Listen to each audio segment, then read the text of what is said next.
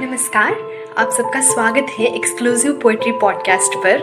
मैं शबाना और आप सुन रहे हैं प्यार का पॉडकास्ट मैं ना ये दावे से कह सकती हूँ कि आप सबने कभी ना कभी अपनी ज़िंदगी में एक तरफा प्यार देखा या खुद किया ज़रूर होगा। तो चलिए हम अपने पहले एपिसोड को एक तरफा प्यार के बुनियाद शुरू करते हैं।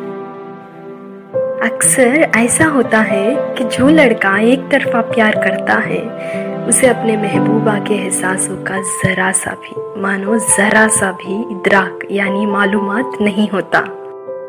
असल में इजहार ही एक तरफा होता है। हकीकत में महबूबा के ख्याल कुछ ऐसे होते हैं कि चाँद सा है तू दूर मगर, चांदनी सा हर पल में हाजिर चाँद सा है तू दूर, मगर चांदनी सा हर पल में हाजिर। बेबस तेरे ख्याल मुझे देख के मैं खूब तुझे पहचानती हूँ। तू बेखबर के मैं तुझे जानती हूँ। तू बेखबर के मैं तुझे जानती हूँ। एक तरफा प्यार में ना, हर एक नज़र पहली नज़र जैसा ही रहता है।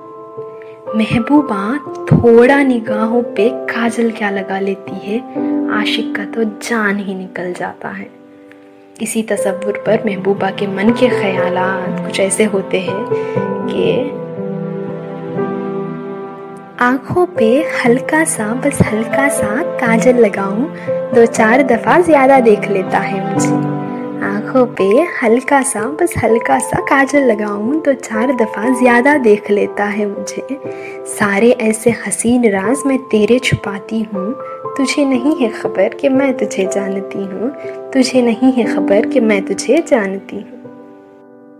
अब मोहब्बत का इजहार तो आशिक इंतज़ार करके बयां कर देता है।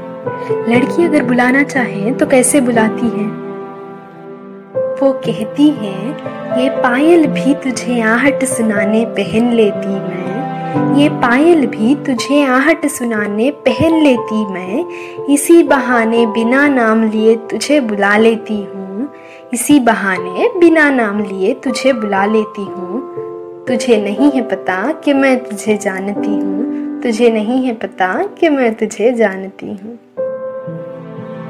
एक तरफा प्यार में ना थोड़े गिनती के लोग होते हैं, जो हीरे माने जाते हैं, जो अपने महबूबा की मजबूरी को समझ लेते हैं, उसके इनकार को अपना लेते हैं। ऐसा ही एक तरफा प्यार हमारी कहानी को भी नसीब हुआ। तो वो महबूबा कहती है, मैं इनकार करूँ तू समझेगा, मैं इनकार करूँ तू समझेगा, खुदा पे थोड़ा शायद भड़केगा। चौखट पे बारात लिए तू आएगा एक दिन तू इरादों का पक्का है, मैं तुझे बाखूब जानती हूँ। तू इरादों का पक्का है, मैं तुझे बाखूब जानती हूँ। बस ऐसे हैं मोहब्बत के कुछ एहसास।